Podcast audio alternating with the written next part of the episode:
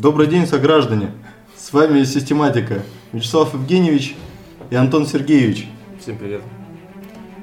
Сегодня у нас э, четыре темы на разборе.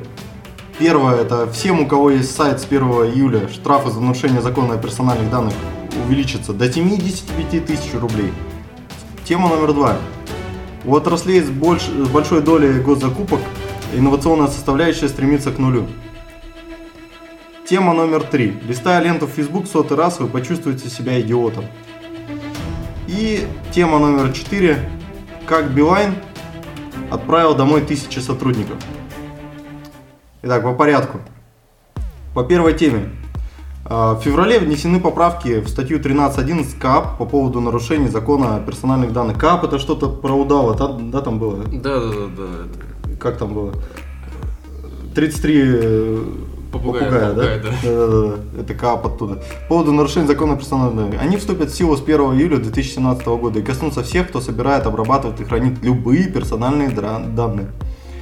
То есть э, ИП могут оштрафовать на 10 тысяч рублей, компанию на 30 тысяч. А если обрабатывать персональные данные без согласия клиента, интернет-магазина или подписчика на информационный ресурс, то бишь, это касается, кстати, и наших любимых инфобизнесменов, вот, да вообще, в принципе, всех, кто распространяет информацию, нас тоже, нам тоже надо заботиться, то штраф для юрлица составит до 70 тысяч рублей.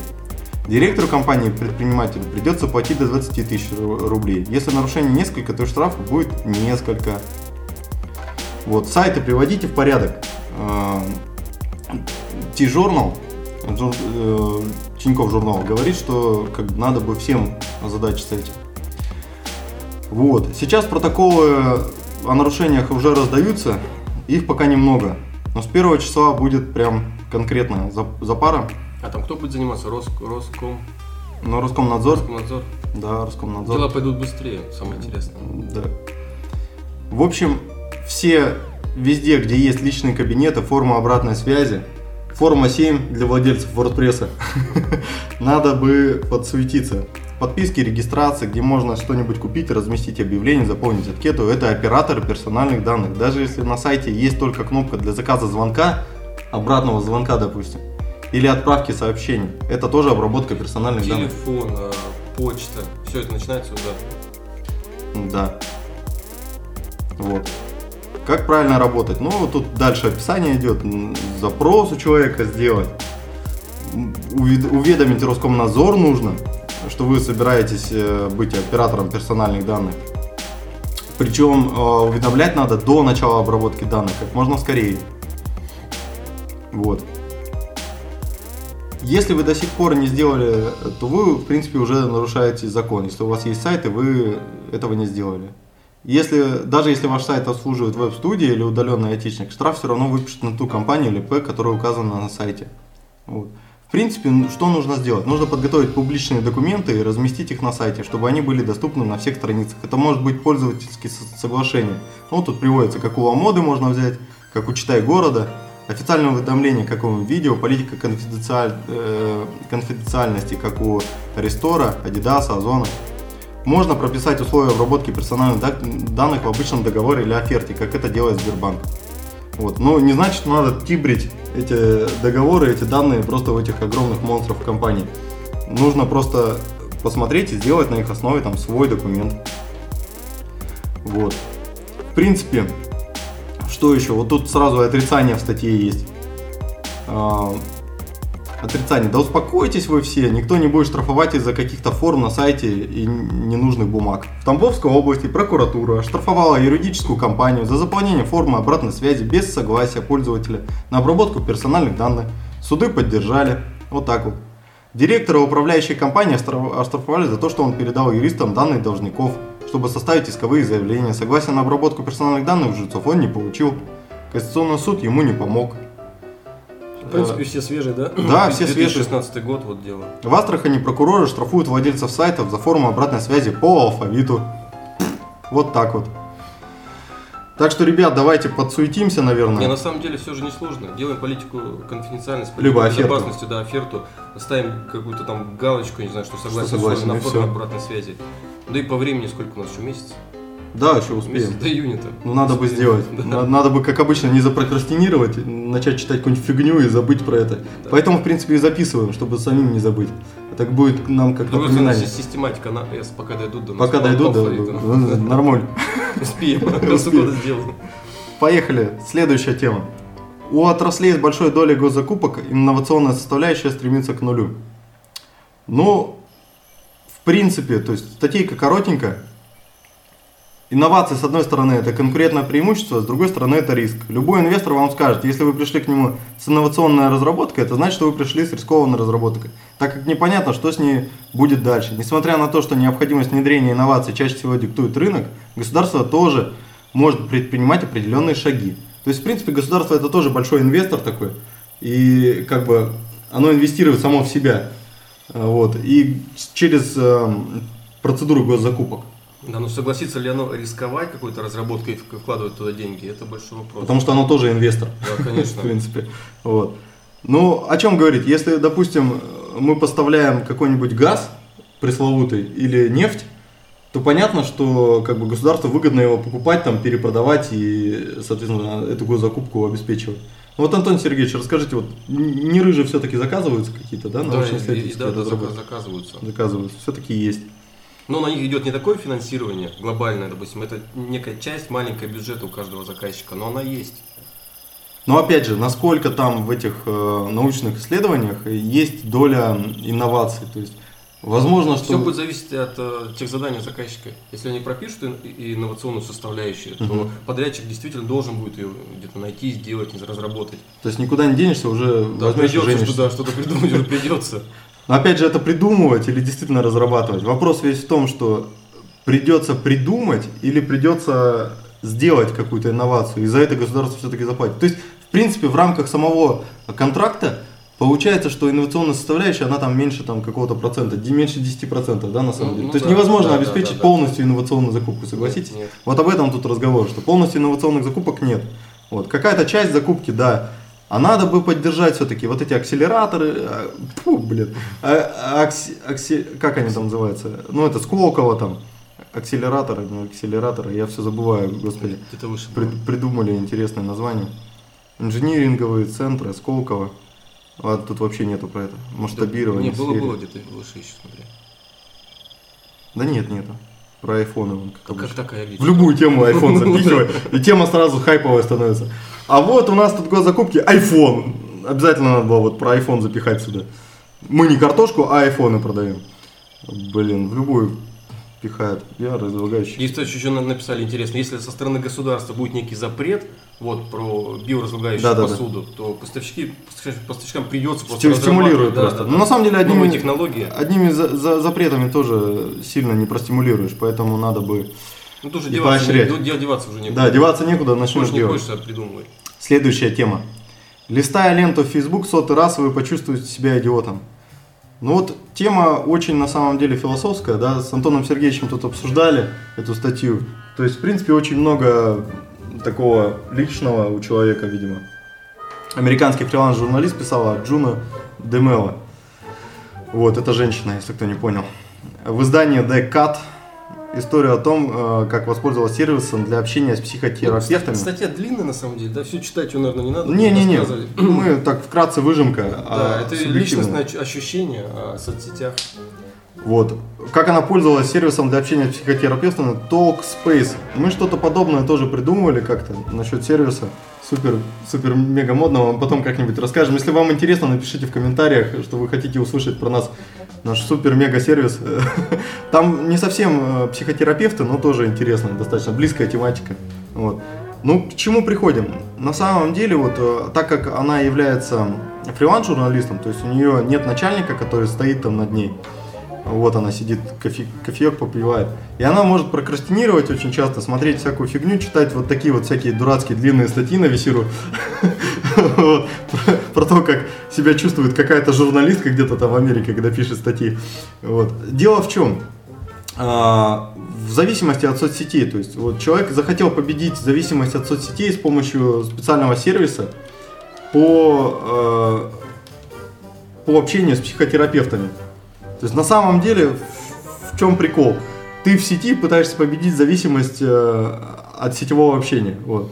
И как бы она комментирует, что э, на самом деле это все очень странно. То есть, вот, допустим, э, получаешь коротенькие какие-то ответы от психотерапевта, и вроде бы они правильные, но вот, кстати, вид этого сервиса, да, то есть ты сидишь онлайн с каким-то психотерапевтом, и он тебе говорит, что сидеть онлайн не надо, да? Ну да, да, да, фактически, фактически да. Это вредно. Это вредно. И в общем, Зависимость. сократить время там. То есть она, как любой псих, психолог, да, к которому ты придешь, она переформулирует твои же мысли, тебе же их рассказывает за деньги. Но когда ты при личном контакте, то это как бы э, более лично становится. Ты лежишь на кушетке, там, как в американских фильмах, начинаешь рассказывать. У меня вот жена ходила, а, не буду про это.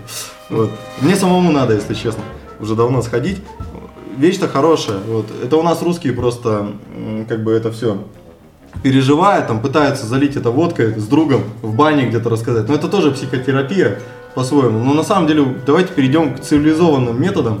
И эти люди, они не просто так есть, и они действительно помогают решить какие-то проблемы. Вот. Но в онлайне все это странно. На самом деле, тебе приходят сообщения каких-то, какое-то количество небольшое, да, и ты их читаешь, пытаешься что-то применить. Ну, в общем, для нее это как бы разрыв такой шаблона был. Она тоже не совсем это все поняла. Вот. Какая-то ерундистика получилась. Пыталась устранить зависимость от Фейсбука, Твиттера, Инстаграма. Да, кстати, мне самое интересное, психотерапевт рассказал, что это биологический механизм. Я даже прочитаю. Когда наш контент получает лайк, мозг выделяет нейромедиатор под названием дофамин. Он создает химическую петлю. То есть мы постоянно начинаем заходить туда смотреть, они лайкнули ли нашу запись. А понравилось, не понравилось. Она как собака Павлова, да? Да, на самом деле на инстинктах все. Нажимает, нажимает на педальку там. Лайкают, лайкают тебе. Роботы. Роботы лайкают. Вот. Как там в песенке-то было, что вкалывают роботы, а не человек. Уже в онлайне пришли к тому, что да, там боты лайкают вас. Ну и что? В конце концов, а, вот она пишет, да, тут тоже. Вот что из третьего препятствия. Что является офлайн эквивалентом лайков, комментариев и ретвитов? Иногда я использую социальные медиа, чтобы поделиться полезной информацией или публично поблагодарить за что-нибудь друга. Вот. Ну, много личного, много рассуждений. Все сводится к тому, что все-таки в онлайне с психотерапевтом лучше не общаться. То есть сервис э, действительно странный. То есть... Ну, ей, ей помогло, я так понимаю, да?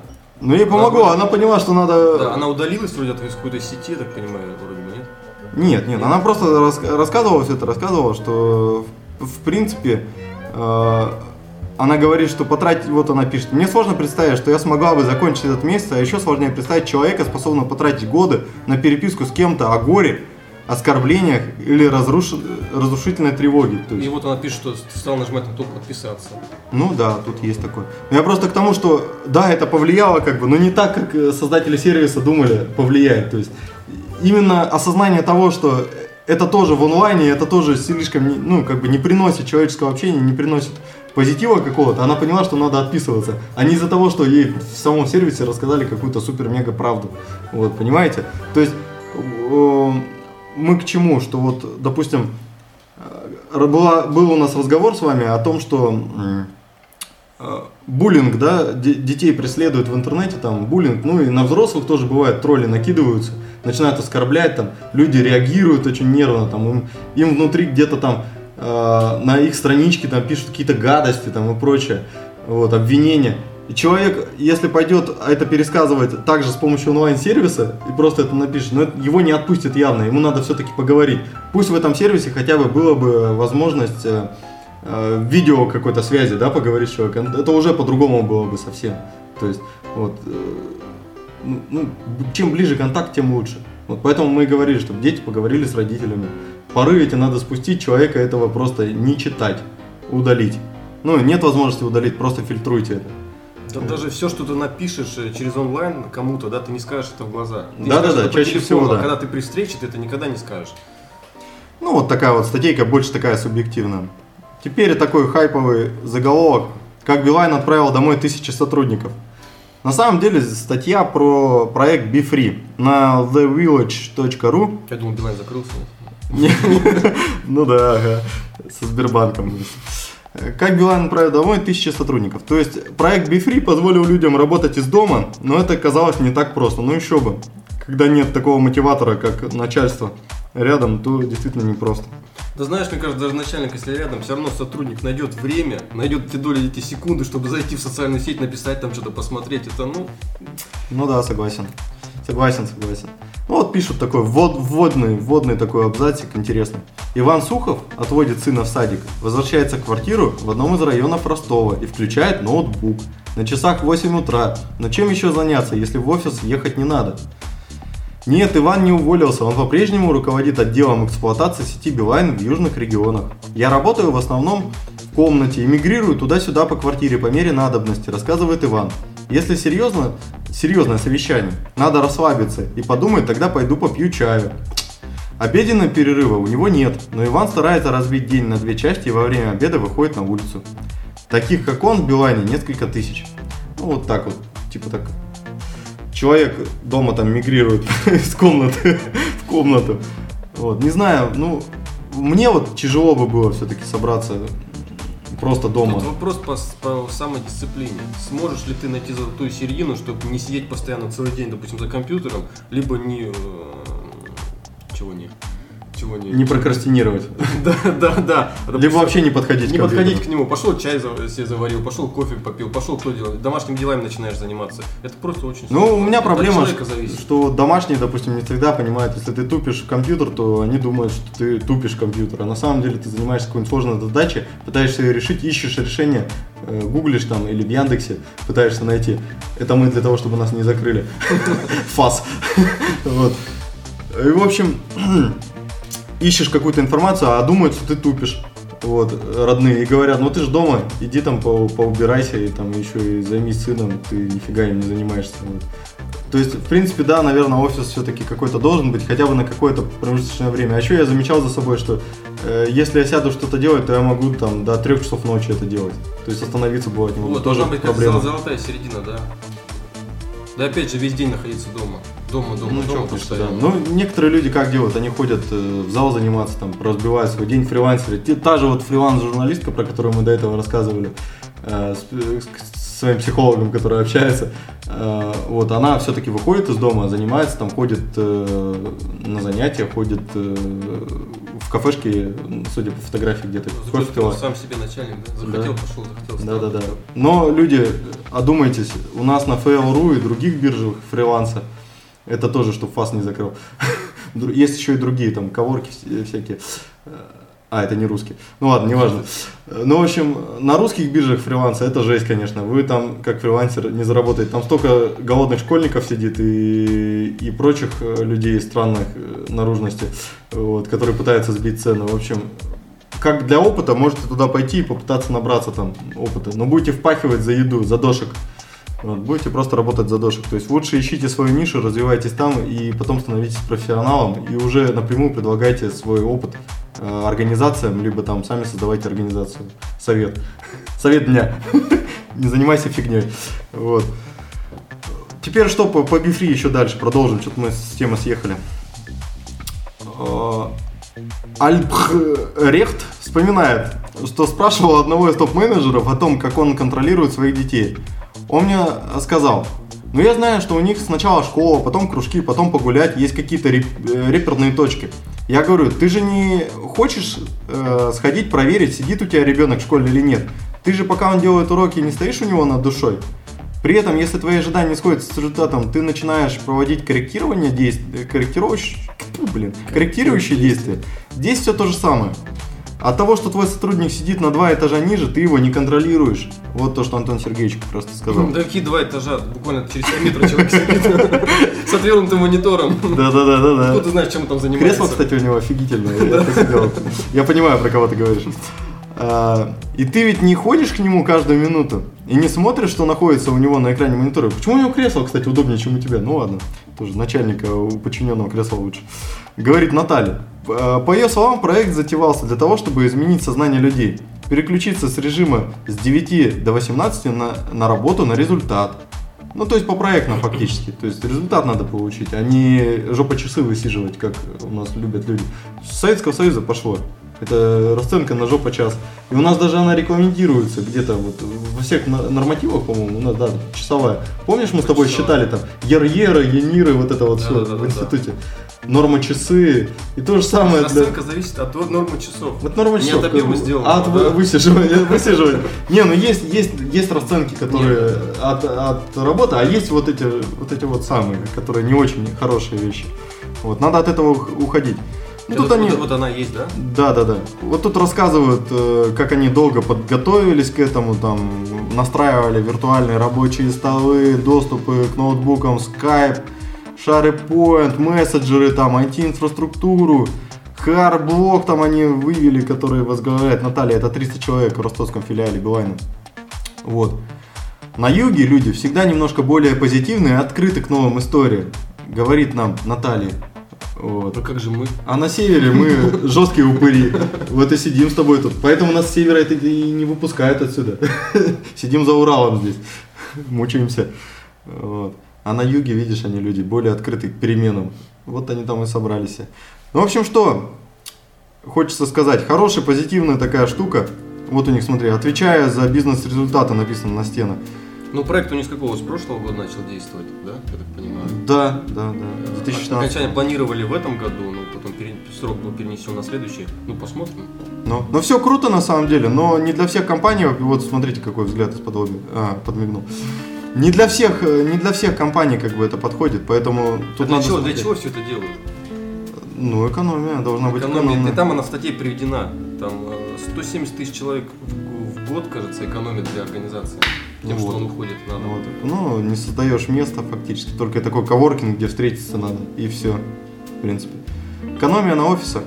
Наталья Альпхрехт подчеркивает, что проект был задуман, чтобы выиграть битву за таланты, привлечь людей, которые бы за три года сделали старую э, телекомпанию более продвинутой. Однако побочной, едва ли не более значимой целью стало сокращение офисных площадей во всех регионах присутствия компании. У нас вообще офиса нет пока. Так и работаем. Пытаемся. На самом деле, вот мы IT-компания, поэтому нам офис не сильно критичен. Но, честно, хотелось бы все-таки иметь хотя бы какой-нибудь коворкинг такой, но свой. Свой уголок всегда полезен. Ладно, поехали. Да не будем ныться. Хватит уже. Да хватит уже ныться. Напишите нам в комментариях, что вы думаете по этому поводу. Нам важно ваше мнение. Вот. Месяц Билайн... Фу, Месяц назад Билайн объявил о сокращении половины офисных помещений. Это около 60 тысяч квадратных метров, хотя раньше планировал отказаться лишь от трети. Каждый сотрудник, перешедший на удаленную работу, экономит для компании 170 тысяч рублей. Каждый сотрудник 170 тысяч Вот рублей. непонятно, в год, не в год только. А неважно, Ну, экономит главное. 170. Да, вот так вот. Пока не время. Эксперты считают, что конкретный кейс, пусть даже крупной компании, вряд ли значительно изменит ситуацию на рынке удаленной работы в России. Многие компании сейчас движутся к тому, чтобы выводить сотрудников в такой режим работы. Думаю, через несколько лет это придет во многие российские организации, говорит директор департамента кадровой политики и обеспечения работы с персоналом. Ну вот, э, что я могу сказать. Со мной лет 7 назад, даже больше, наверное, лет 8 назад, одна организация работала э, я думаю, что по-настоящему управлять свободной в России, своб- свободой в России Ну, через научится через 15 лет. Ну да, У нас еще есть время. Ты там рассказывал просто. Да, 8 ле- лет назад где-то, э, когда я был зеленый и молодой, э, Да ты сейчас такой же. да, спасибо за комплимент. Вот, я э, искал как бы подзаработать, вот, и писал статейки небольшие для одного издания, которого сейчас уже нет. Это как бы IT такой, у, как сказать, это тоже такой стартапчик. В то время стартапами они не назывались. Вот. Э, небольшой, небольшая редакция в Москве сидела, как я потом узнал. Вот. Они заказывали всякие обзорчики, там, э, типа how to. Ну, как это сделать, там, различные статейки небольшие. Вот. И так как я предложил на том же фрилансе, про который уже сегодня говорил, э, самую маленькую, в принципе, самый маленький ценник, они ко мне обратились, провели со мной э, э, телефонный разговор, мы пообщались, э, сказали все по рукам. Вот, я написал несколько статей, они перечислили деньги, что удивительно, а деньги вполне неплохие, неплохие для нашего городка, Зауральского. Э, И вот к сожалению, потом они пропали, но поработали мы с ними плотненько, заработал я неплохо. Вот я к чему хочу сказать, что удаленно тоже можно зарабатывать даже в редактуре, даже просто написание статей без опыта вообще, в принципе. То есть я тогда и писать-то не умел, сейчас-то не сильно умею, вот судя по моим статьям, но я стараюсь очень, пытаюсь, вот мы Ильяхова тут читаем с коллегой. Я еще не дочитал до сих пор. Ну, я уже дочитал, я тут уже про даванские вещи различные начал читать, потом расскажу как-нибудь. Если, кстати, вам интересно, мы про это можем тоже рассказать, и про Ильяхова, и про э, татуировки про Давана, и про прочие книги, которые мы читали. Пишите в комментариях. Я, кстати, себя вспоминаю, где я был 8 лет назад. Знаешь, я тоже, наверное, занимался, знаешь, чем? Э, фотостоками. Вот. Фотосток, фотобанках. Они только-только тогда пошли, ну, чуть не пошло. Ну, что-то не пошло. да, пошло. что-то пошло, но что-то не пошло. Но у меня тоже быстро все завершилось. Ладно, ребят, до встречи. Все, пишите комментарии. Пишите комментарии, ждем лайки, комменты.